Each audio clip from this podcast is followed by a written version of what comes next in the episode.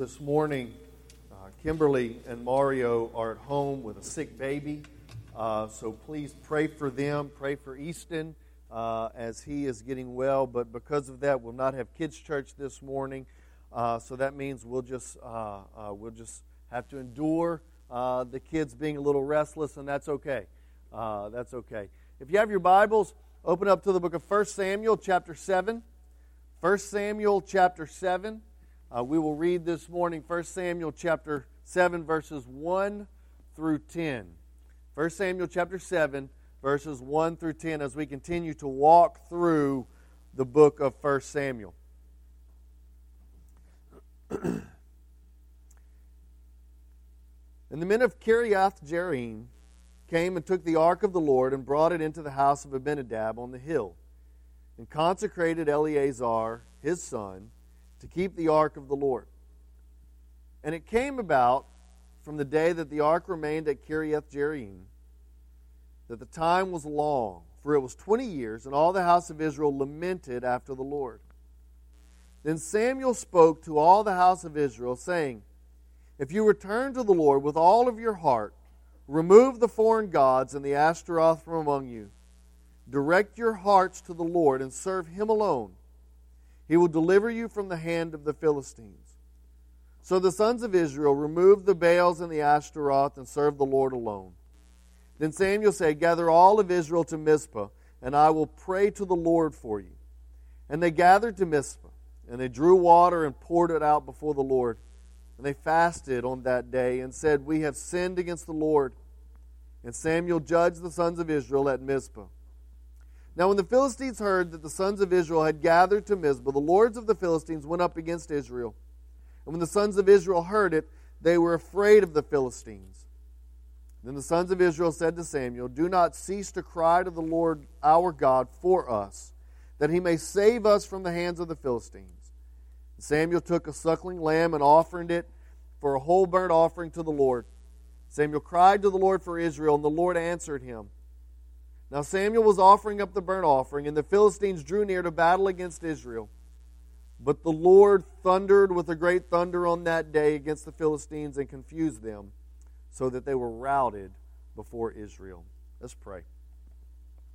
As we read this passage in 1 Samuel, as we see your hand intercede on behalf of Israel, Lord, may we may we be encouraged that you intercede for your people. Lord, may we see the difference this morning between remorse and repentance. May we see ourselves in 1 Samuel chapter 7. And may we cry out for deliverance. In Jesus' name we pray. Amen. I've got three lovely children. And one of the greatest joys of my life is raising these three beautiful children. One of the greatest frustrations in my life is raising these three beautiful children.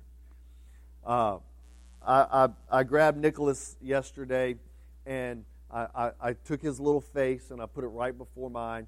Uh, and it was taking every bit of self control that I had not to jerk his head right off of his right off of his body. And I said, Nicholas, when I tell you to do something, I need you to do exactly what I tell you to do when I tell you to do. Not after you die, not after this, this game is over, not, after, not, not at the next commercial, when I tell you to do something. And, and his eyes got, got, got real teary, and he goes, I'm, I'm sorry, Dad. I'm sorry, Dad. And, and my heart just broke for him, but I knew that he was only sorry because I had gotten in his face and I had fussed at him. Uh, because I remember being eight. And whenever I was eight years old, whenever I would get my homework papers, I would I didn't want to do homework. I wanted to when I got home, I wanted to play. In fact, the worst rule that my parents ever gave me was that you have to finish your homework before you go out and play. Did anybody have that rule growing up? You have to finish your homework before you go out and play.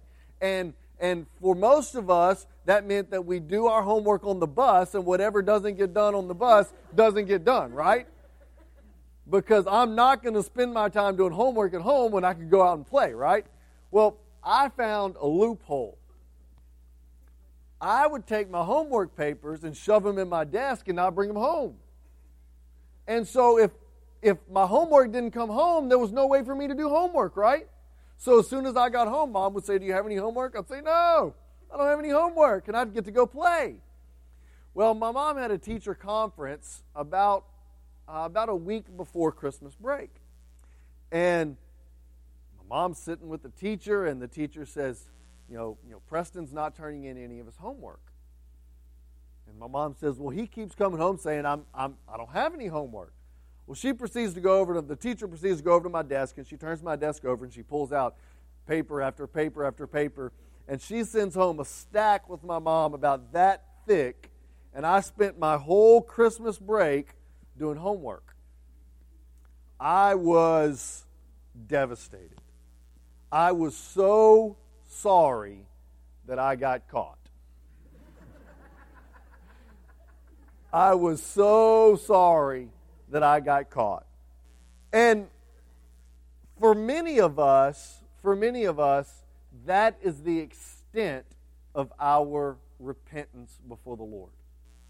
We're sorry that we got caught. For Israel, as we look at this passage in 1 Samuel chapter 7, it took 20 years for Israel to have a true heart change. This morning we're going to look at, at the difference between remorse, being sorry you got caught, and repentance, being sorry that you did whatever it is that you did, being, being deeply repentant. For Israel, it took 20 years for them to, to experience repentance. They went from mourning and grieving the heavy blow that had been dealt upon them to mourning and grieving over their sin and seeking the Lord. I want you to notice with me, if you will, chapter 6, verse 19. This was last week. This, this is where we ended up last week. After Israel is utterly destroyed and utterly defeated by the Philistines, verse 19, the Ark of the Covenant comes back to Israel, and God, not only have Israel been, not only has Israel been, been destroyed by the Philistines, but then they are destroyed by God. God, the, the Ark of the Covenant comes back, and, and, and there are some 50,000 men that suffer at the hand of God in, in, in 1 Samuel chapter 6, verse 19, and this is their response. The people mourned because the Lord had struck down the people with great slaughter. Notice why they mourned. They mourned because all these people died. They did not mourn because they had transgressed the Lord. They did not mourn because they had, they had, had profaned that which was sacred. They mourned because they got caught. They cried over their sin. They cried because they had to have, that the, the funeral parlor was busy over the next couple weeks. They were grieving because of the circumstances, not because of their sin. Fast forward to chapter 7 verse 2. And it came about from the days that the ark remained in Kiriath Jearim that the time was long, for it was 20 years. And the house of Israel lamented after the Lord. Do you see the difference? In chapter 6, they were crying because all these people died. In chapter 7, they were crying because they longed to, to commune with they longed for a relationship with the Lord. It had been 20 years since God had interceded. It had been 20 years since they had heard from God. It had been 20 years since they had experienced the presence of God. And it took 20 years of them feeling the consequences of their sin for them to get to the place where they were no longer sorry they got caught and they were truly seeking the Lord and they were they were desiring they were desiring to commune with and to fellowship with God. And then we see verse 3. Samuel spoke to the house of Israel. Samuel's back. Remember, we, we took a, a three chapter hiatus from Samuel? Samuel was, was a little kid the last time we saw him. And, and every time something bad happened, the text would tell us, but remember Samuel? but Samuel is growing, but Samuel is serving. The children of Eli are doing wickedness, but Samuel is growing, and that was that, that was that glimmer of grace. Here in the depth of Israel's tragedy, in the depth of Israel's sin, Samuel shows up. He was a fresh inspiration of grace in chapter 3. In chapter 7, he ushers in God's mercy. Now, I want to point out what takes place. Israel cries over their sin. And many of us have, have, have been in this situation. How many of you have ever experienced the consequences of a bad decision and you are deeply grieved? You, you, you, you even to the point of tears. And, and you, you say this in your, in your heart of hearts. You say, I will never do that again. Has anybody ever been there? If you haven't been there, then you're just lying to yourself because we've all been there. We've all been there, whether we were a child or whether we were an adult or whether we were whatever the circumstances. We've made the statement, I will never do that again. Maybe it's after Thanksgiving dinner and you say, I will never eat that much food ever again until Christmas. And then Christmas comes, I will never do that ever again. The, uh, last week uh, was Restaurant Week uh, in Baton Rouge. How many of y'all participated in Restaurant Week? Uh, we went to Texas de Brazil, a bunch of guys, and we ate until meat was coming out of our pores. And, and I, I got home and I hurt so bad. I told my wife, I said, I will never eat that much again. I will never do that again. But the first chance I get an opportunity to, guess what? I'm going to eat that much again because, because I'm a glutton. So we, we have all we have all been there. We've all made this statement that we will never do that again until the pain of that consequence wears off. Until we forget how much it hurt, until we forget how miserable we were in those circumstances. Mourning and grieving over our sin is good. But true repentance never stops at an emotional response. True repentance doesn't start it doesn't stop by saying I will never do that again. True repentance always graduates from the emotional to the practical. It always graduates from an emotional response to an action. Go with me if you will to the book of Luke. Luke chapter 19. Luke chapter 19. Zacchaeus was a wee little man, and a wee little man was he. He climbed up in the sycamore tree for the Lord he wanted to see, right? Luke chapter 19. Zacchaeus climbs up in the sycamore tree, verses 1. He entered into Jericho, he being Jesus he entered and was passing through Jericho, verse 2, and behold, there was a man by, called by the name of Zacchaeus, and he was a chief tax gatherer, and he was rich, and he was trying to see Jesus, and he was unable to because of the crowd, for he was small in stature. Verse 4, and he ran on ahead, he climbed up in a sycamore tree in order to see him, for he was about to pass through that way. Verse 5, and Jesus came to the place, he looked, and he said to him, Zacchaeus, hurry and come down, for today I must stay at your house. Verse 6, and he hurried and came down, and received him gladly. And when they saw it, they all began to grumble, saying, He has gone to be the guest of a man who is a sinner. And Zacchaeus stopped. And he said, Lord, behold, half of my possessions I will give to the poor, and if I have defrauded anyone of anything, I will give back to you four times as much. Zacchaeus experienced true repentance. Whenever Jesus whenever Jesus came to Zacchaeus and said, Zacchaeus, I want to commune with you. I want to go and have dinner at your house. I want to experience table fellowship with you. I want to engage in a relationship with you. Zacchaeus was grieved over his sin.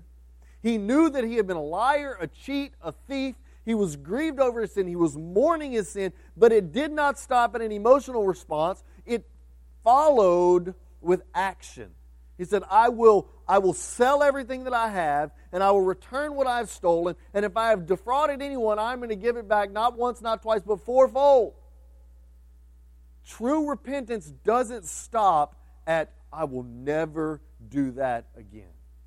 It always is followed by action. In fact, the Greek word for repent is metanoeo. It has nothing to do, it has nothing to do with, with being sorry. It has everything to do with changing the thought process, changing the way that we think. That's what it literally means. To change the way that you think to change your thought process, to understand that, that sin has brought about these consequences in my life. And if I want to avoid these consequences in my life, then I must change the way that I act. I must change the way that I think. I must change my thought process. And in turn, my actions will follow. When our mourning over sin goes from an emotional response to action, we experience grace. Luke chapter 19 is followed by Luke chapter 18.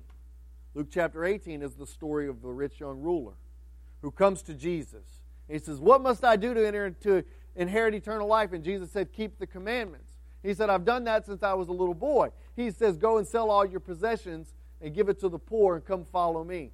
And the man went away because he had much money and much stuff. This man was not repentant. Zacchaeus was repentant. Zacchaeus received grace, the rich young ruler did not. Why? Because repentant grace is extended when our emotional response to sin progresses past an emotional response into action.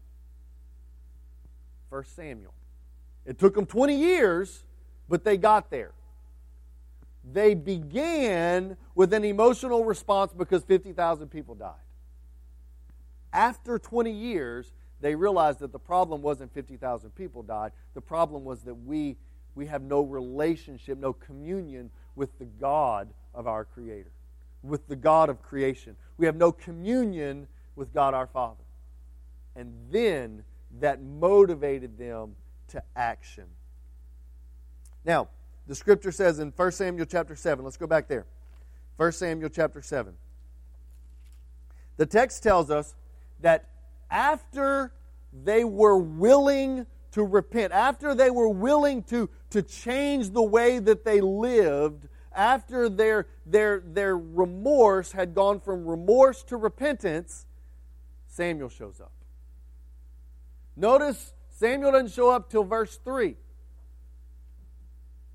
Verse 2, they are seeking the Lord. Verse 2, they acknowledge, and it came about that it was 20 years, and all the house of Israel lamented after the Lord. Verse 3, then Samuel spoke to the house of Israel. And what did they say? Samuel said, Return to the Lord with all of your heart and do this. Notice it's followed by an action verb. Remove the foreign gods and the Ashtaroth from among you, and direct your hearts to the Lord and serve Him alone, and He will deliver you from the hands of the Philistines. Now, I want to point out to you what, what this meant. Uh, the gods of the Canaanites, specifically Baal and Ashtaroth, were the gods of fertility. And so I'm going to try and be very tactful and try and be very tasteful as, as, as I unpack this for you. So, in pagan cultures, they didn't trust their gods or their deities. They coerced or persuaded their gods or deities to act on their behalf. They would persuade them or coerce them with acts of sacrifice, with acts of service, with things that they would offer to the gods. And if, if the gods, little g gods, were pleased with their gifts, then, then the pagans, then the, the, the worshippers would experience the blessing from these deities. And so, since Ashtaroth and Baal are the gods of fertility, Baal being the male counterpart, Ashtaroth being the female counterpart, since Baal and Ashtaroth are the gods of fertility, this also meant they were the gods of, of, of a fertile crop, it meant that they were the gods of a bountiful harvest. It meant that they were God, uh, the, the, gods of, of, of their, uh, their multiplicity as, as, as, they would multiply in, in their family. And so, for this ancient civilization, these gods were very important. And how they would persuade them and how they would coerce them is they would go as an act of worship to the temple. And as they went to the temple, as they worshiped Baal and Ashtaroth, they would engage in, in sexual intercourse with the temple prostitute that was there at the, at the temple. And they would, they would coerce the god. They would hope that, that the god of Baal or the god of Ashtaroth would see their action and would mimic their action and that they would have a, they would have a fertile harvest or that they would have a plentiful harvest. And so this is the action that was going on in the days of Samuel. Not only the Canaanites, but all of the Israelites for 20 years had been they had given themselves to the god of the Philistines. When in Rome, do as the Romans do. So this is what was going on. And so once Israel gets to the place of repentance, Samuel speaks. God speaks through his prophet and says very specifically, Remove the foreign gods from among you. Direct your hearts to the Lord and serve him and him alone. And verse 4 says, The sons of Israel removed the Baals and the Ashtaroth and served the Lord alone. They were grieved over their sin, but it moved them to action. It's not enough to cry. It's not enough to weep. It's not enough to, to, to mourn because you got caught. It's not enough to, to, to mourn and to grieve because you're wallowing in the circumstances of your sin. It's not enough to, to cry because, because your life is falling apart, because you made bad decision after bad decision after bad decision. That's the circumstances. That is the, that is the bed that we have made, and we have to lie in it. And it's not enough to cry and whine and complain because we've been dealt a raw hand because of bad decision after bad decision after bad decision. That's remorse. That's being sorry you got caught. That's being sorry because you are, you are experiencing the consequences of your sin. That must graduate from an emotional response to an action to change the way that you live to change the decisions that you make, to alter your lifestyle so that you no longer experience those circumstances. That is repentance. That is what Israel did. Samuel said, If you're truly repentant, quit doing what you've been doing. Quit going to the, to the, to the temple. Quit worshiping Baal and Ashtaroth and serve God and God alone. Do you not remember the law? Do you not remember the Ten Commandments? The hero Israel, the Lord your God is one. Serve Him and Him alone. Israel must be moved from remorse to repentance. So the scripture tells us that they do. That they throw off the gods of Baal and Ashtaroth. And the scripture tells us that they gathered together, verse 6. They gathered at Mizpah, and they fasted before the Lord. And they said, We have sinned against the Lord. And the scripture tells us that Samuel judged the sons of Israel. Now, the Philistines got wind that all the Israelites had gathered together. And when the Philistines got wind that all the Israelites had gathered together, they said, they said, okay, we're going to go ahead and squash whatever this is. And so they amassed an army and they sent them after the Israelites. Because remember, the last time the Israelites and the Philistines met, it did not end well for Israel. Even though Israel had the ark of the Lord. Do you remember that back in back in 1 Samuel chapter 4, whenever Israel said, I got it, we'll, we'll bring out the ark of the Lord, and, and God will have to be on our side. God will have to go before us. Israel tried to coerce God, just like the, the pagans coerced their gods, and God was having none of it. The Philistines were no longer afraid of Israel. They said, We'll squash whatever this is. So the Philistines mount an army. And what's Israel's response? I want us to notice Israel's response because this ought to be our response. Verse 8 the sons of Israel said to Samuel, Don't cease to cry to the Lord for us, that he may deliver us, that he may save us from the hands of the Philistines. Israel's response wasn't, all right, we need to we need to get all of our men, we need to mass our weapons, we need to make sure that that, that, that we fortify our flanks, We need to, we need to prepare for battle. That was not Israel's response. Israel's response was, Oh God, help us.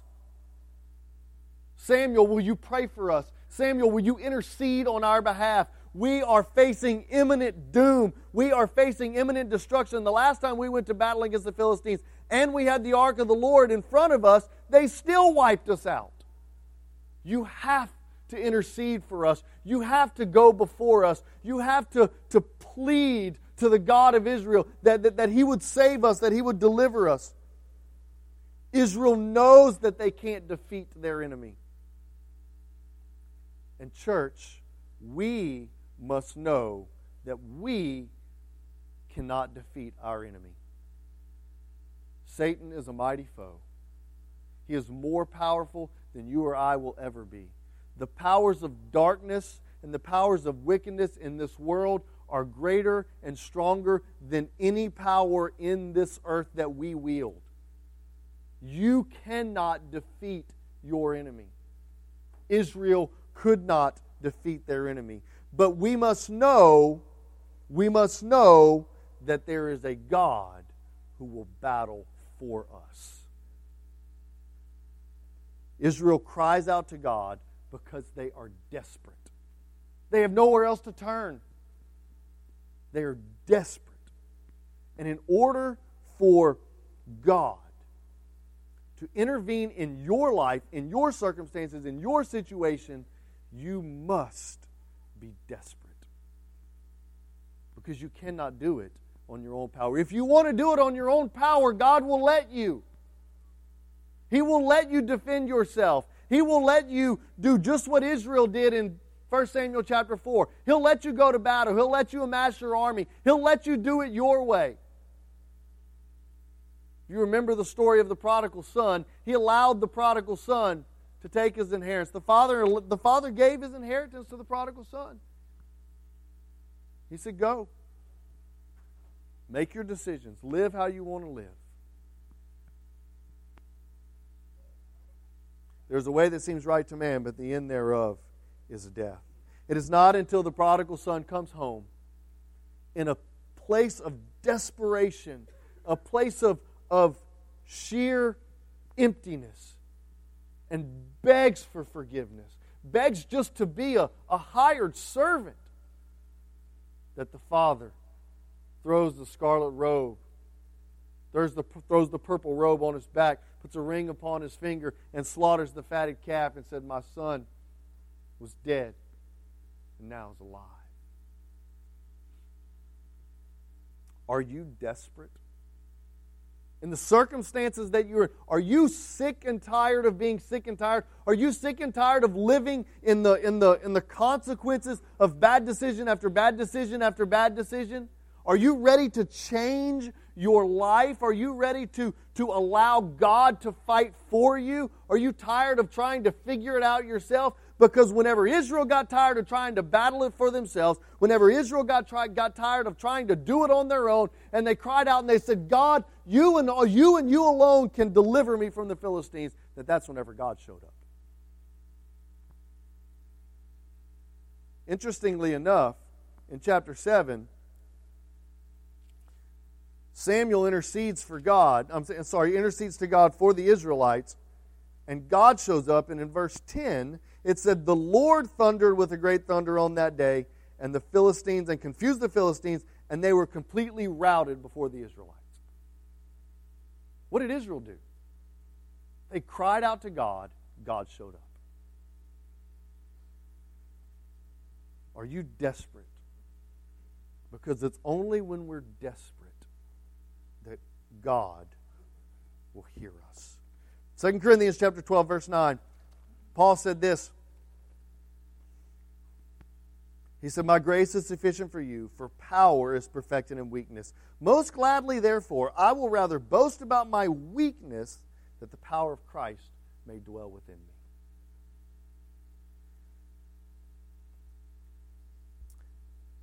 Several years ago,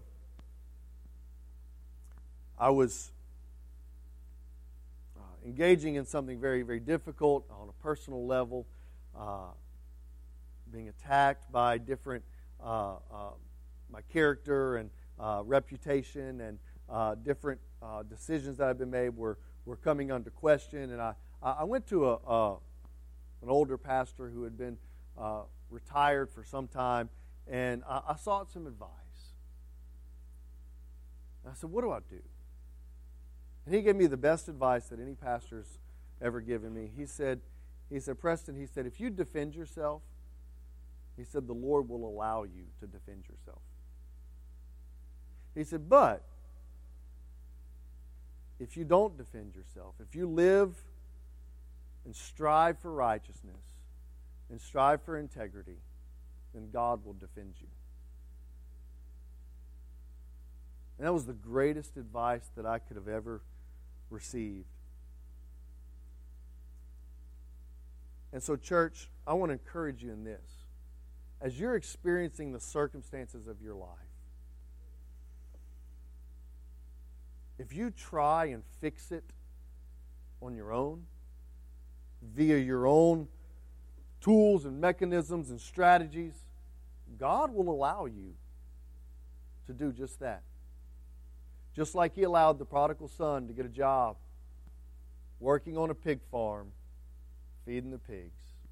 He allowed him his, his efforts. He said, he said, You want to do it your way? Do it your way. But when he got to the place of desperation, when he said, I'm done, I give up, God, may I have grace. May I have mercy. He receives grace. As Israel is suffering the consequences of their sin, it's interesting that Israel does not cry out to God. Notice, notice what it says in 1 Samuel chapter 8. The sons of Israel asked Samuel to cry out for them the sons of Israel, the people of Israel, realized that they needed an intercessor. They needed a mediator, somebody to go to God on their behalf because they knew, look, we've been going to the, to the temple.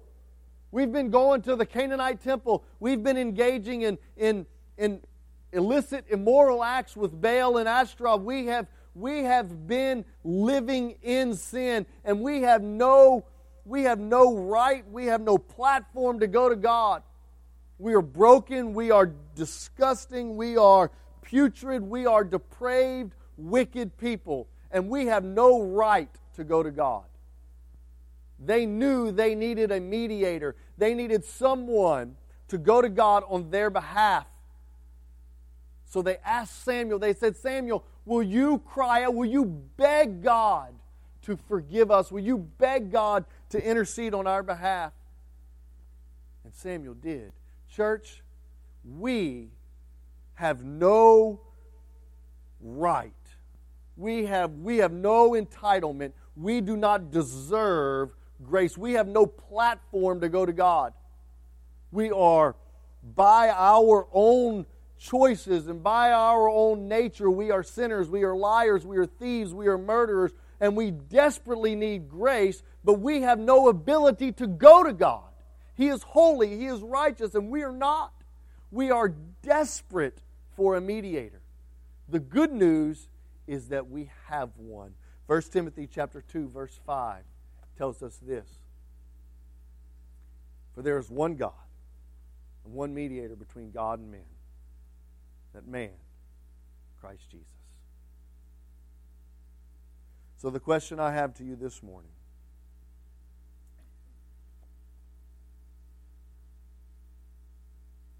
is Are you tired of the circumstances? Are you at a point of desperation in your life? Are you, are you at a point where, where you're tired of trying to fix it on your own? You're tired of trying to, to, to figure out what to do next? Your response is to cry out to Jesus. He is the only one, He is the only mediator between God and man. Samuel was a picture of Jesus, an Old Testament type of Christ.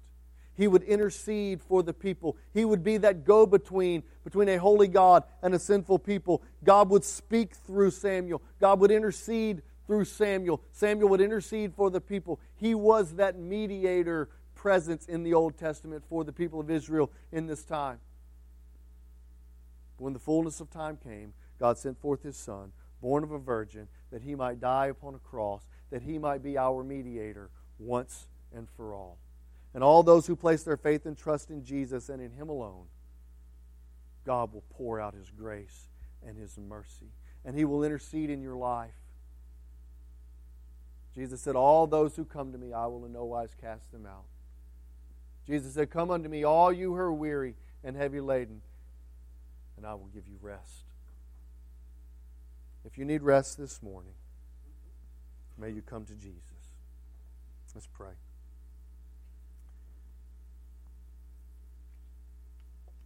God, may our response before you this morning not be a response of remorse, that we're simply sorry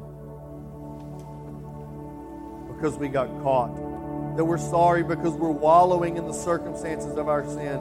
But our response is that we are repentant before you, that we deeply desire you to change us, that we desire to, to respond not simply by, by crying over our sin, but that we desire to respond by action, by doing something. And may that something that we do we cry out to Jesus. Lord, your word tells us that if we confess our sin, that he is faithful and just to forgive us of all unrighteousness. Lord, your word tells us that you've cast our sin as far as the east is from the west through the shed blood of Christ. This morning, if God is speaking to your heart, if he is calling you to cry out to Jesus, to quit trying to fix your life on your own, in just a few moments, I want to invite you to come. Maybe this morning you realize that you've been living in remorse rather than in repentance. And God is calling you to repent. Maybe you need to come to this altar and pray.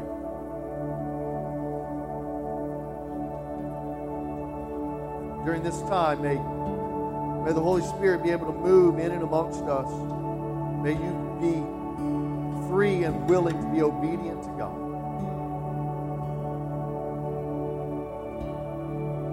It may not take 20 years of, of us experiencing the consequences of our sin for us to come to repentance.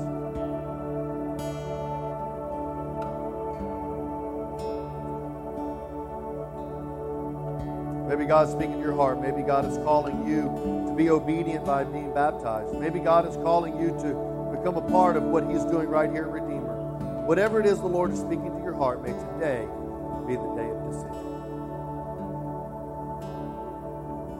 God, we ask all these things in Jesus' name.